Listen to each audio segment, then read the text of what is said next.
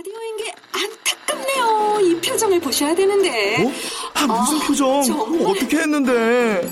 KBS 라디오 7개 채널에서 제공하는 최고급 정보들을 사진과 기사 그리고 영상으로 확인하실 수 있습니다. 읽는 라디오 KBS 라디오 홈페이지 라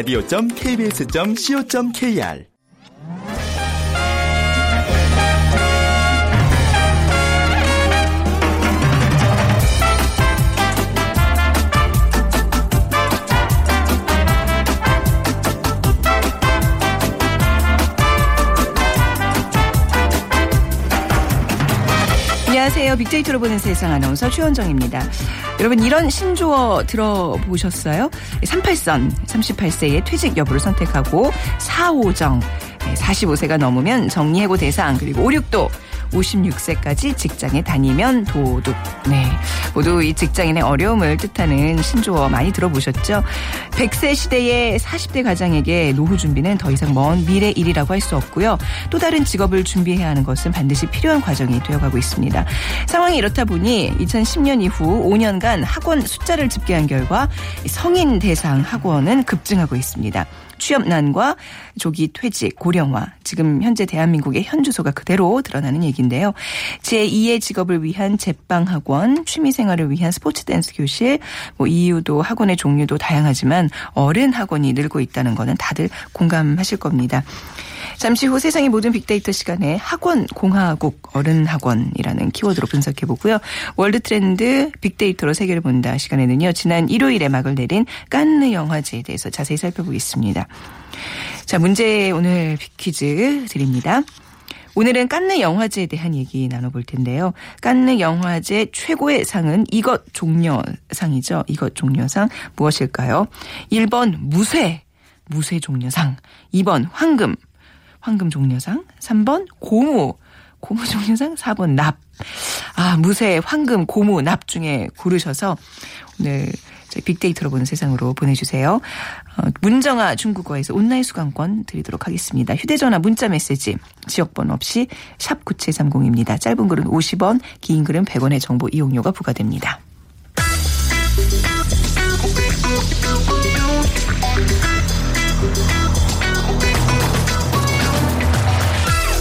오늘 여러분이 궁금한 모든 이슈를 알아보는 세상의 모든 빅데이터. 연세대 박희준 교수가 분석해드립니다. 네, 세상의 모든 빅데이터 연세대학교 정보산업공학과 박희준 교수 나오셨습니다. 안녕하세요, 교수님. 네, 안녕하십니까. 네. 아마 전 세계적으로 학원이라는 게 제일 많은 나라가 우리나라 아닐까요? 그렇다고들 얘기하죠. 그렇죠. 예. 네, 뭐 태어나서부터 국내뿐만이 아니라 한국 교민이나 유학생이 살고 있는 해외에도 아, 그런가요? 예, 한국 아, 학원들이 많이 있죠. 이게 아기 때부터 습관적으로 다녀서 그런지 성인이 돼서도 계속 뭔가 학원을 찾게 되는 예. 그런 저 행태들은 이제 우리가 엿볼 수 있는데 최근에 학원에 다니는 성인들이 또 많이 늘고 있다면서요. 예.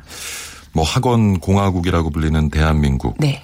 최근 학원 시장에 좀 변화가 불고 있는데요. 어떻게 보면 이 학원 시장의 혁신 참 대단하다고 보입니다. 네.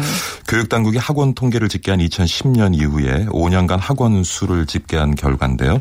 취업난이나 조기 퇴직, 고령화 등의 요인으로 성인 대상 학원이 최근 급증하고 있다고 하고요. 네. 아무래도 최근의 인구 구조의 변화라든가 한국 경제 체질 변화를 반영하는 그런 모습이 아닌가 보입니다. 음, 그러면 조금 초중고등학생을 대상으로 하, 그 학원들은 좀, 차- 좀 줄고 있나요?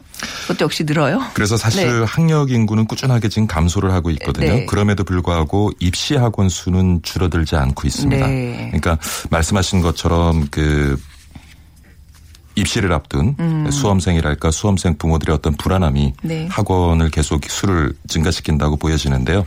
미래를 예측할 수 없는 입시 제도의 변화가 학생과 네. 학부모들을 더욱 입시 학원에 의존하게 하는 그런 불안 요인으로 작용하고 있기 때문에 네. 학력 인구가 감소함에도 불구하고 어, 입시 학원 수는 줄어들지 않는 것이 아닌가 보여지는데요. 네. 어, 그런데 이제 지난 5년간 학원가의 변화를 조금 살펴보면은 초중고교 교 과 과목을 다루는 학생 대상 입시 학원은 계속 증가를 하고 있고요. 그렇지만 미술이라든가 음악이라든가 예능 분야를 가리키는 학원의 수는 계속 줄어들고 있다고 합니다. 네. 뭐 분명히 이제 학생 수들 젊은 층들이 줄어드는 거는 이제 우리가 뭐 숫자로 알고 있는데 예. 입시 학원은 계속 늘어난다. 그리고 외국어 아, 네. 학원 수도 지금 그 계속 줄어들고 있는 추세인데요. 아, 그래요? 예. 어. 왜냐하면 외국어 학원이 급감하고 있는 것은 고입 대입에서 한때 토익이나 토플 등의 국가 공인 외국어 시험이 결과가 이제 반영이 됐었는데 네. 현재는 일부 외국어 특기자 전형을 제외하고는 에, 그 토익이나 토플의 음. 시험 성적을 반영하는 것을 지금 에, 금지하고 있거든요. 네. 그리고 현재 고등학교 2학년 학생들이죠. 이제 2018년부터는 대학 수학 능력 시험에서 영어 과목의 절대 평가가 아, 적용이 됩니다. 그렇기. 때문에 예. 아무래도 이제 영어 학원이 감소하는 추세 원인이 되고 있지 않나 어, 보여집니다. 조금 어떤 영어에 대한 이 뜨거운 열기가 조금 식고 있는 거죠. 식어야 돼요. 사실 예. 어렸을 때부터 너무 영어 공부에 너무 몰두하는 그런 경향들이 있는데 아무튼 SNS상에서 이런 반응 예. 학원에 대한 반응은 어떤가요? 일단 학원이라는 단어를 통해서 어 우리가 그 연관 단어를 찾아보면은 네. 에, 친구, 영어, 네. 여자, 미술, 강남, 입시 요런 단어들이 상위 순위에 위치해 있는데 네. 뭐 아시다시피 아무래도 이제 영어 이해가 가고요. 네. 미술이라든가 강남 지역에 또 좋은 학원이 어. 에, 밀집해 있기 때문에 그런 네네. 부분은 이해가 갑니다만은 여자가 왜 연관 단어에 지금 상위 순위에 위치해 왜 있는지 그럴까요? 글쎄요. 근데 어. 친구라는 것은 네. 에, 요즘 초중고등학교 학생들이 친구를 사기에 가장 좋은 곳이 학원. 학원을 같이 다니면서 그래요. 친구가 되는 것 같아요. 학교 같은 학급에서 저희 사이 보 다는? 맞대면서 수업 듣는 친구가 더 시간을 많이 할애하는 친구 아니에요? 학원에서 만나요? 최근에는 학원에서 친구를 많이 사귀는 걸로 보여지고요. 그렇군요. 그리고 네. 성인 학원이라는 단어로 이제 연관 네. 단어를 좀 찾아보면은 불안, 네. 취미, 취업, 외국어, 조리, 퇴직, 자영업 네. 요런 단어들이 이제 상위 순위에 위치해 있는데 네. 에, 앞서 말씀드린 것처럼 최근에 그 취업 시장이 얼어붙으면서 에, 취업 준비생들이 어떤 불안한 마음에 무엇인가 음. 네. 하나라도 더 스펙을 쌓으려고 학원을 찾는 경우가 많은 것 같고요. 또 한편으로는 좀 경제적으로 이전보다는 에, 윤택해지면서 네. 어, 취미 생활로 이제 여러 가지 에, 학원에 가서 이제 뭐 조리라든가 어, 음악이라든가 미술이라든가 이런 분야에 또 어, 공부를 하시는 분들도 있는 것 같고요. 그러니까 이제 어떤 취업이 아닌 취미 생활로 다니는 학원은 좀 논 외 좀 다른 얘기인 것 같아요. 지금 예, 예. 보면 그 취업이 잘 안 돼서 왜 대학생들 뭐 대학 졸업 후에도 학원을 다니는 친구들이 많잖아요. 저도 사실 대학 졸업 하고 바로 이제 저기 입사를 못해서 국어 학원을 다녔던 기억이 있어요. 예, 예. 언론사 공부한다고 뭐 그런 식으로 요즘 이렇게 뭐 학, 과목에 맞춰서 학원들 많이 다니잖아요. 네. 요즘 그 취업을 준비하는 20대 분들은 지금 말씀하신 것처럼 이제 한국어 시험이라든가 한국사 시험 준비를 위해서 학원을 많이 다니고 있고요. 그리고 여전히 이제 토익을 비롯해서 영어 네. 시험에 에, 좋은 성적을 얻기 위해서 학원을 다니는 분들도 있고 최근에는 이제 HSK라고 그래서 중국어 한어 수평 곳인데요. 어, 그런 게 있어요. 예, 네. 그래서 이제 또 중국어를 준비하시는 분도 굉장히 많은 것 같고요. 네. 그래서 평균적으로 1년에 한 다섯 건 정도의 아. 학원을 다닌다고 합니다. 네, 그러니까 이 지금 저기 취업 준비생들 얘기인 거잖아요, 예, 그죠? 네, 아 정말 그야말로 이 스펙 쌓는 그런 개념인데, 아 취업도 안 되고 학원비도 많이 들고 정말 예, 고민들이 많을 것 같아요. 근데 이제는 공부도 때가 있다는 말들이 예전에 했었는데, 이제 뭐 시도 때도 없이 계속 학원을 다녀야 되는 건가요? 그렇죠. 아무래도 뭐 환경 변화가 심해 지기 때문에 이제는 평생 교육의 중요성이 더 강조되고 있는 것 같고요. 네. 그래서 학생 대상 학원과는 달리 이제 최근에 성인 대상 학원이 늘어나고 있는데 네. 음. 무용 화술, 공예, 댄스 등 다양한 취미 활동을 배울 수 있는 학원이 5년 전과 비교해서 한 66%가량 증가를 했다고 하고요. 네. 뭐 이것은 어떻게 보면 우리 사회가 조금 경제적으로 윤택해지고 많은 분들이 좀 더 삶을 즐기기 위해서 취미를 갖기 위해서 이제 학원을 다니는 경우가 되겠는데 네. 그 반면에 또 기계, 전기 등 산업 기반 기술 또는 이용, 미용, 조리 등 여러 가지 재취업을 위한 음. 기술을 배우기 위해서 또 학원을 다니시는 분들이 있는데요. 네. 이런 직업기술 학원도 어 지난해에 비해서 지금 11%, 아 음. 지지난해에 비해서 지난해 11% 정도 증가한 것으로 지금 보여지고 있습니다. 네. 근데 재밌는 것은 네. 독서실 그 고등학생들이 많이 다녔잖아요. 최근에는 어른들. 그 3, 40대 분들도 재취업을 위해서 독서실에서 공부하는 경우가 굉장히 늘어나고 있다고요. 아 그렇군요. 그래서 성인 대상 독서실이 지금 에, 지난 5년 동안 한 63% 증가했다고 합니다. 맞아요. 오히려 성인분들 사람들은 어제 앉아서 공부할 데가 없어요. 집에 본인만을 위한 서재도 사실 뭐 거의 없고 예, 예. 또 이제 뭐 가족들 또 다른 뭐 직장에서 시달리다 보니 이렇게 나만의 공간이 좀 필요할 것 같기는 한데 이 5, 60대 대상으로 하는 학원들은 약간 그런 거를 겨냥한 거죠. 그러니까 이모작 우리 자꾸 이제 인생 이모작이라 그래서 내가 그렇죠. 은퇴 후에 뭘 할까 고민을 하게 되는데 그거에 대한 준비인 거죠. 예, 조금 전에 이제 3, 40대 분들 대상으로 말씀을 드렸는데 지금 5, 60대도요. 네. 특히 이제 베이비부머 세대들이 에, 퇴직을 하면서 제2의 어떤 취업 네. 창업 등을 위해서 어 학원을 많이 다니시는 것 같고요. 그러다 보니까 이제 뭐 그 커피숍이라든가 베이커리라든가 이런 자영업 을 준비하기 위해서 또 학원을 다니시는 분들도 있고 음. 그다음에 그 최근에 그 이제 기업에서 퇴사하신 분들은 네. 기업에서 평생 일을 하시면서 쌓은 노하우들을 통해서 어떤 음. 코칭 관련된 창업을 하신다든가 그래서 이제 스피치 학원을 또 그렇게 아. 많이들 다니신다고 합니다. 아 그렇군요. 예. 혹시 교수님도 이제 그 교수직 은퇴하시고 나면 어떤 그 인생 후반부에 대한 계획이 있으세요? 뭐 준비를 하고 계시는 게 있어요?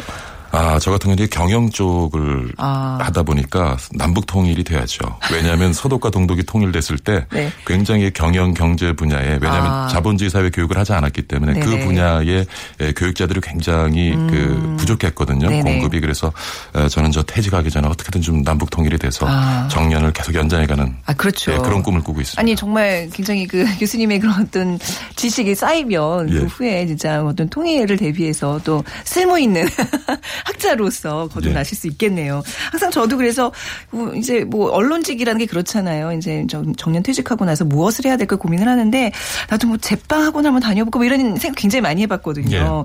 근데 이게 그냥 그 순간을 좀 즐기고 공부를 하는 것도 뭐 필요에 의해서 그때그때 좀 하고 이래야 되는데 왜 항상 이렇게 피로감에 젖을 정도로 왜 미래를 우리가 이렇게 걱정하면서 살아야 되는지 이게 좀 서글픈 것 같아요. 네. 그렇죠. 뭐 지금 베이비부머 세대들은 자식들 교육시키고 키우느라고 제대로 노후 준비가 안 된 분들이 많고요. 네. 그러다 보니까 가지고 있는 어떤 쌈짓돈을 가지고 그렇게 또 100세 시대가 다가오니까 음. 네. 퇴직을 해도 앞으로 3, 40년을 더 그러니까요. 살아가야 된다는 네. 게 어떻게 보면 굉장히 큰 무게로 느껴지는 거죠. 그래서 네. 학원을 다니면서 제2 창업을 또 준비하시는 분도 많은데 모르겠습니다. 뭐 개인의 어떤 취향이 있고 목적이 있겠지만 제가 보는 관점에서는 지금까지 해오던 일과 완전히 동떨어지는 일을 하기 위해서 어떤 학 학원을 다니고 음. 네. 그 학원에 다니는 것을 또 기반으로 해서 창업하는 것은 아무래도 그 실패 확률이 높지 않나. 그쵸. 그래서 지금까지 했던 일의 연장선상에서 본인이 할 수 있는 일을 찾는 것이 굉장히 음. 네. 중요하다고 보여지고요.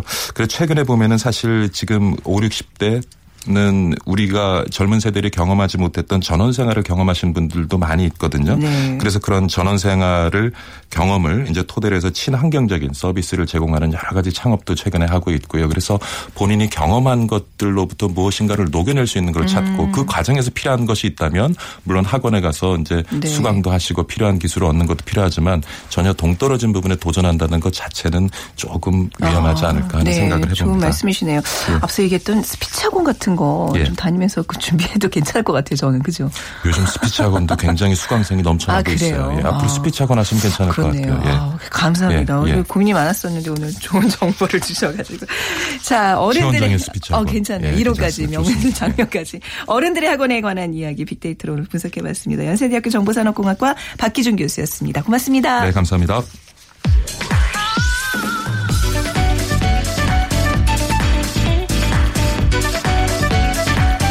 월드 트렌드 빅데이터로 세계를 본다. 르몽드 디플로마티크 임상훈 기자와 빅커뮤니케이션 전민기 팀장이 분석해드립니다. 네, 임상훈 기자, 전민기 팀장 두 분과 함께합니다. 안녕하세요. 네, 안녕하세요. 반갑습니다. 네, 자, 전민기 팀장님 먼저 네. 빅퀴즈 주세요. 자, 오늘은 칸 영화제에 대한 이야기 나눠볼 텐데 네. 칸 영화제 최고의 상은 이것 종려상입니다. 이것은 무엇일까요? 네. 1번 무쇠, 2번 황금, 3번 고무, 네. 4번 납. 음, 네, 정답 아시는 분들. 납 이거 해도 괜찮아요. 무쇠도 웃기잖아요. 저는 이게 아, 좀 아까도 문제 내면서 후- 굉장히 웃음 참느라고 혼났는데 자 빅데이터로 보는 세상 앞으로 문자 보내 주세요. 휴대 전화 문자 메시지 지역 번호 없이 샵 9730이고요. 짧은 글은 50원, 긴 글은 100원의 정보 이용료가 부과됩니다. 자 오늘 깐영화제에 대한 얘기를 나누겠습니다. 지난 일요일 그 이제 12일간의 행사를 마무리하고 막을 내렸죠. 우리나라 작품 어, 그때 경쟁 부분에서 아가씨라는 작품 네, 하나가 올라왔었는데 경쟁 부분에 나갔고 네, 시상은. 못한 거죠. 네. 네.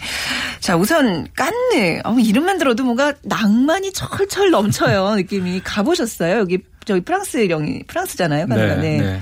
가보셨어요, 임 기자님? 예, 저는 그 방콕 전문 외신 기자지만 네. 깐느는 여러 번 가봤습니다. 아, 그러세요. 무슨 일이 그 영화제를 가신 거예요? 아니요, 그렇지 않고 그 네. 옛날 학생 때 갔었어요. 음, 그러시구나. 어, 그래도 깐느를 다녀오신 분과 이렇게 얘기를 나누게 되네요, 오늘. 어떤 곳이에요? 카느가 사실 그러니까 그 지중해 연안에 있는 도시죠. 그래가지고 굉장히 그 관광 도시로 유명하고 어 정말 그 프랑스 여행 가면은 꼭 제가 권해드리고 싶은 도시 중에 하나예요. 네. 그 만약에 이제 거기 가신다면은 아 파리에서 이제 기차를 타고 막세이까지 이제 띠제배를 타고 오신단 네. 말이에요. 그 기- 편도가 한 10만 원 정도 하고 음. 아 정말 좋은 코스는 이 막세이부터 어 모나코까지 네. 그 기차를 끊으면은 프랑스는 특이한 게 그 물론 자리를 예약을 하면 안 되고 자리 예약 없는 그 기차를 타면은 중간에 아무데나 내릴 수가 있어요. 아, 그러니까는 이제 어이 동쪽을 향해서 쭉 가면은 이 오른편으로 지중해가 펼쳐지는데 네. 보다가 오 멋있다 그럼 내리면 돼요 그냥 어. 놀다가 또 다, 다음 기차 타면 되고 네. 계속 이렇게 하면서 이제 그 갔다가 오면서도 마찬가지 그렇게 할 수 있고 음. 근데 그 중간에 이제 니스도 있고 뭐 근데 그 옆에 한- 아, 니스하고 한 30km 정도 떨어져 있는 도시인데요 아, 굉장히 예쁘고 그 아까도 이제 어그 음, 종려상 네. 그 그게 이제 그 종려 나무가 그쪽에 굉장히 많아가지고 그래서 그런 이제 거예요. 예. 종려라는 게 나무 이름인데 그 네. 이제 앞에 그걸 붙인 거군요. 맞습니다. 네. 불어로 이제 빨무덕이라고 하는데 음. 그게 이제 금으로 만들어졌다고 해서 이제 그건데 어, 그 나무가 굉장히 많고 굉장히 이제 이국적이고 네. 음. 깨끗하고 그 해변 따라서 쭉그 있는 그 길 이름이 정말 유명한 그 불바드라 코아세트라고 하는 길인데 네네. 거기는 이제 그냥 걷기만 하시고 왜냐면 네. 그 근처 호텔은 너무 비싸니까 잠은 조금 뒤로 가서 주무시고 어. 그러면 좋죠. 아, 오늘따라 우리 임 기자님이 어, 굉장히 그 프랑스에서 온 신사 같은. 그쵸 네. 멋있죠. 네. 아 제가 저 프랑스에서 언어학 네. 전공할 때 발음은 과에서 톱이었어요. 아, 알겠습니다. 어, 안 믿는 분위기인데 진짜인데. 네, 아유, 그 안 물어봤으면 큰일 날 뻔했네요. 아유, 네. 자, 전민기 팀장님, 깐네에 대한 SNS에서의 반응도 좀 네, 살펴주시죠. 뭐 언급량 자체는 많지가 않습니다. 네. 한 달에 뭐 만여 건 정도 되는데 4, 5월 되면 이제 깐네 영화제 때문에 칸 영화제, 레드카펫 수상작 뭐 이런 단어들이 많이 올라오는데 사실 평소에는 이런 것보다는 여행, 남프랑스, 네. 뭐 날씨, 모나코, 니스 이런 단어들이 많이 언급됩니다. 사실은 뭐 영화제도 중요하지만 거기가 요즘에 굉장히 이 한국인 신혼부부들이 어, 많이 찾는다고 음. 해요, 남프랑스를. 그러다 보니까 신혼부부들이 많이 검색하는 아. 또 키워드로 어, 네. 이제 자리 잡았습니다. 네, 확실히 그 로맨틱하고 낭만적인 그런 어떤 여행지로서의 깐느. 근데 우리는 이제 어렸을 때부터 깐느 영화제 얘기를 많이 들어서 그렇죠. 뭔가 거기 가면 유명한 배우들을 다 만날 수 있을 것 같고 그런 네. 느낌이 드는데요.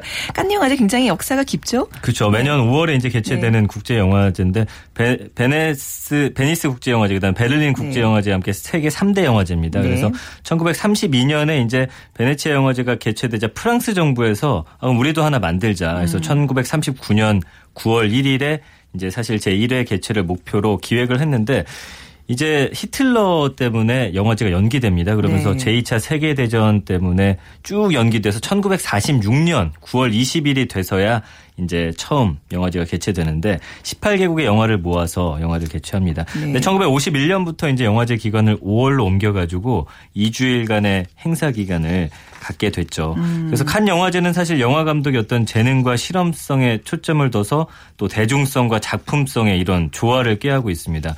영화의 예술적인 수준 그다음에 상업적인 효과의 균형을 잘 맞춰가지고 네. 지금 세계 영화제 3대 영화제로 자리매김하고 있죠. 네, 우리나라에서도 이제 부산국제영화제 뭐 이런 것들 이제 뭐 나름 이제 세계적인 권위를 좀 얻어가고 있는데 네. 이 깐느 영화제가 처음부터 지금과 같은 권위를 가진 건 아니었다면서요? 네, 아까 방금 그 전민기 팀장님 얘기하셨지만은 네.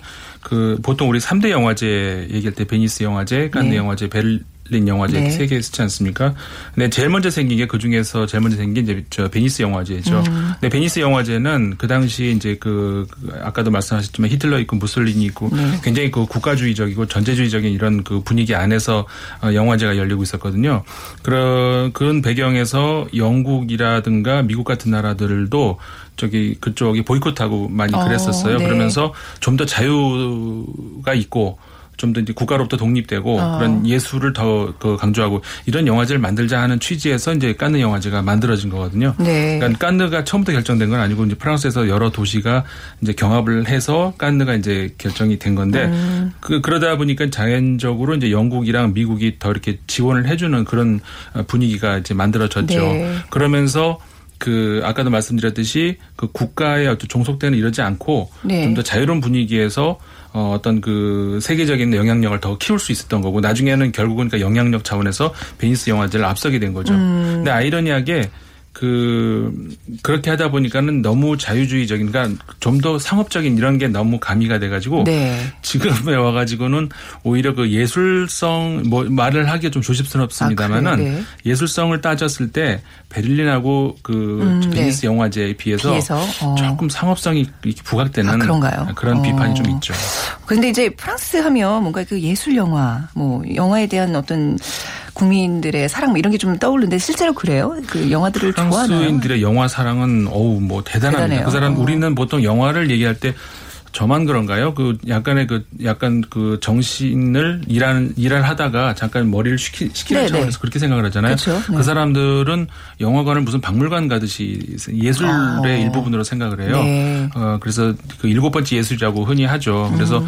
어 이- 우리가 이제 영화를 보는데 머리 아파가지고 막 이렇게 생각은 잘 안 하잖아요. 네. 머리를 식히는 거지. 근데 거기는 머리를 아파가면서 영화를 보는 걸 또 즐겨 해요. 아, 그래서 이렇게 막 현학적이고 이런 영화들이 많구나. 프랑스 영화 보면 프랑스에. 굉장히 네. 왜 저러지 그런 네, 게 보이잖아요. 네, 예, 네. 굉장히 예술의 장르로 아. 취급을 하고 그러다 보니까는 마- 그냥 단지 아름답고 즐겁고 뭐 그런 것만 예술의 그, 그 대상은 아니잖아요. 네. 그러다 보니까 이 프랑스 영화가 굉장히 우리가 보기에는 무슨 소리인지 복잡하기도 어려워요, 하고 유럽 영화들이. 하고 음. 생각하게 만들고 네. 그렇게 많이 하죠. 대신에 그 프랑스가 우리나라의 과거에 그 얼마 전에 그 쿼터제 그 우리가. 영화인들이 네. 사수하면서 네. 그때 이제 그 필사적으로 사수하지 않- 하려고 노력하지 않았습니까? 그때 이제 세계적으로 지원해준 나라가 프랑스였던 거죠. 아, 그렇군요. 네.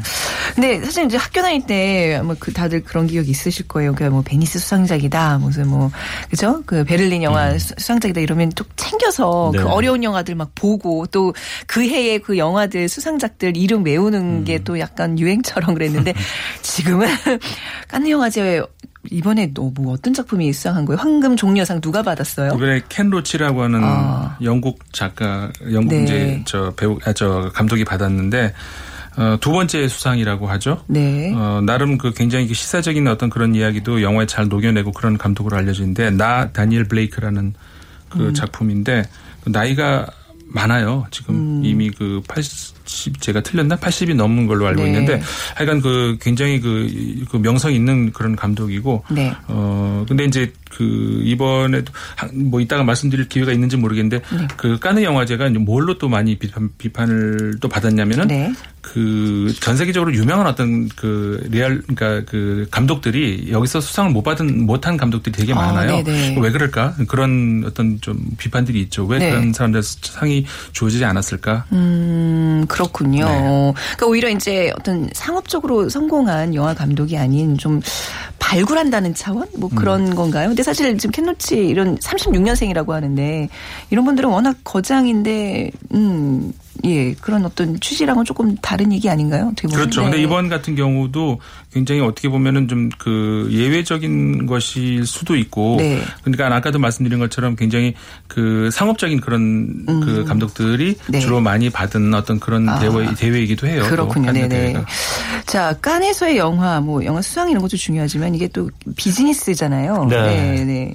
이게 비즈니스 측면이 되다 보니까 아마 좀 예술성도 떨어지고 그런 측면이 있는 것 같습니다. 다른 영화제보다 비즈니스 측면이 굉장히 그렇죠. 강조되는 그- 영화제죠. 예, 1960년부터 이제 국제 영화 제작자 연맹 요청으로 이제 칸 영화제 필름 마켓이라는 네. 이 영화 시장이 창설이 돼가지고 현재 세계 3대 시장 중에서 아주 최대 규모, 굉장히 큰 규모로 성장을 했죠. 그래서 여기서 전 세계에서 온 영화 전문가들을 위한 가장 중요한 비즈니스 장소가 됐는데 이 영화 시장은 뭐 수천 명의 영화 제작자라든지 바이어, 배우 이런 사람들이 만나서 좀 인적 네트워크를 하고 중요한 창구 역할을 하기 때문에 이 영화 배급사의 신작 영화를 파는 어떤 프로모션의 지금 장소가 되고 있거든요. 네. 그러다 보니까 뭐 엄청난 주목을 받고 있는데 개최 기간 동안 이 시장을 시작으로 해서 각 영화관에서 영화가 상영되고 각 제작사의 부스에 이 설명회가 열리는데 글쎄요, 이게 어떻게 보면 좀 영화제에 있어서는 좀 부정적인 역할을 하는 게 아닌가 하는 생각을 해봅니다.